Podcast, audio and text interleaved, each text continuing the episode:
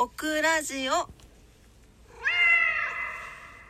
はい、皆様こんばんは。DJ オクラです。675日目の夜を迎えました。今晩もどうぞお付き合いください。よろしくお願いいたします。なんかさ、すいません、さっきから鼻がつ急に詰まり出して、あの、ちょっと鼻声、鼻、鼻、鼻が詰まって苦しいんですよ。途中で治るといいんだが、すいません。ちょっと鼻声ですけど、お許しください。はい。というわけで、そんな鼻声の夜、えー6月21日水曜日の、あ、違う違う、6月20日の、えー火曜日の夜でございます。今、実質ね、あの、0時18分なので21日になったんですけど、はい、今日は6月20日、えー火曜日の夜のオクラジオでございます。今晩もどうぞお付き合いください。よろしくお願いいたします。よろしくね。ということで、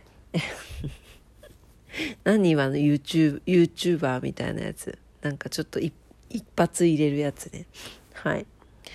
はい、えー今日火曜日でしたが、いかがお過ごしだったでしょうか？オクラは今日も忙しく過ごしておりました。はい、なんかいろんな用事を一気にいろいろ済ませたりとか、はい、なんか疲れて帰ってきたんだけど、猫部屋の掃除をしないといけなかったりとか、なんかいろいろやっておりました。はい。まあでも元気ですよ。あの、昨日とかね、一昨日のあの二日酔いのもう、もう悪魔の日を思い出せばもう今日なんてもう、もう全然楽勝でございます。はい。そして皆様に謝らなければいけません。あの、18日の日曜日が新月だったんですが、すっかりもう二日酔いの悪魔にやられてしまっていて、オクラお伝えするのを忘れてしまっておりました。申し訳ございません。次の満月は必ずお伝えいたしますので、またね、新しいターンが始まったんだなと思って、満月を迎えていただきたいなと思います。それまで待っていてくださいね。よろしくお願いします。はい、えー、そして月の話からつながってっていう感じなんですけど、さっきね、マイマネージャーのググから、明日夏至じゃんみたいな感じで、LINE が来たんですが、そうなんです。明日は夏至なんですね。はい、夏の、夏が至ると書いて夏至と呼びます。はい、2023年の夏至。えー季節をか、季節の変わりま、もう鼻、鼻が詰まってて喋れない。えー季節の変わり目を表表します二十四節気の一つなんですね。はい。定期法にて太陽桶が90度の時と定義されています。なもんで、えー今年は6月21日、明日が夏至に該当いたします。えー北半球の場合ですね、夏至の日が1年の中で昼が最も長くなり、夜が最も短くなる日でありますね。はい。なんだけど、思うに日本は梅雨の時期でもあるから、夏至の日でも実際の日照時間は冬よりも短くなることが多いそうです。はい。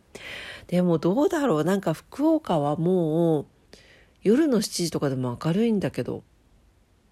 で、なんかそれびっくり前された気がする。なんか日が長いって言って。うん。そう、もうなんか7時ぐらいでもあ明るくなってきましたよ。ね。はい。どうでしょうか皆様のお住まいは。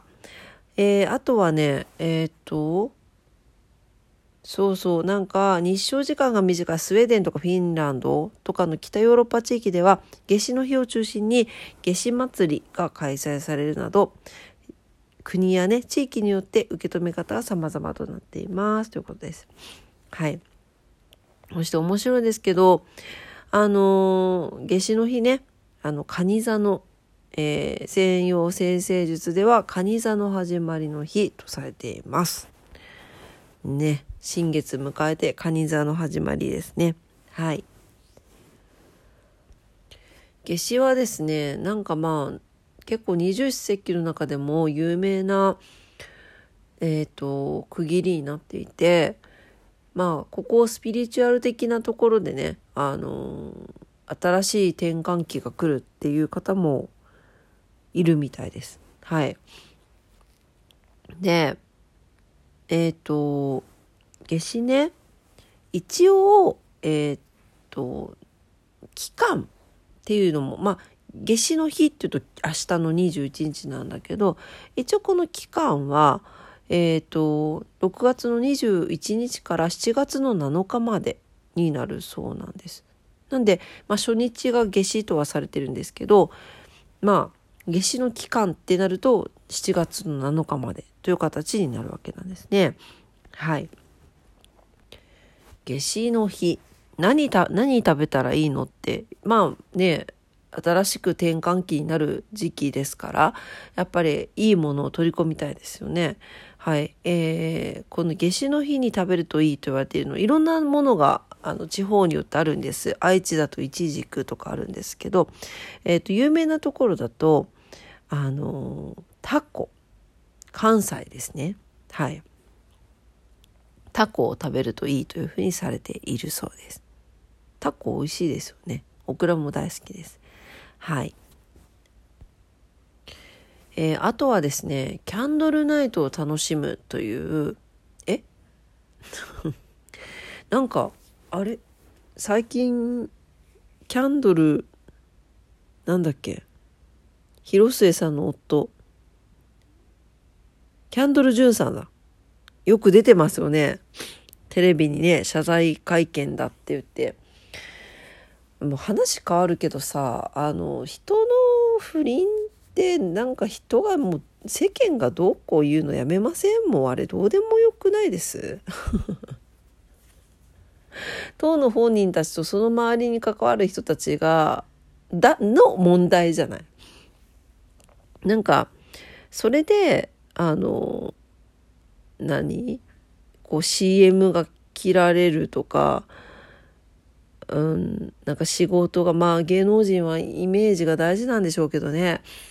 まあでもなんかやりすぎな気もしますよね。ああいう人のことに関してね。うん。まあちょっとそれは置いといてそうそうそうそうだからそのキャンドル作家でいうねキャンドル・ジュンさんが最近出てますけどその夏至にですねキャンドルナイトを楽しむといいそうなんですよ。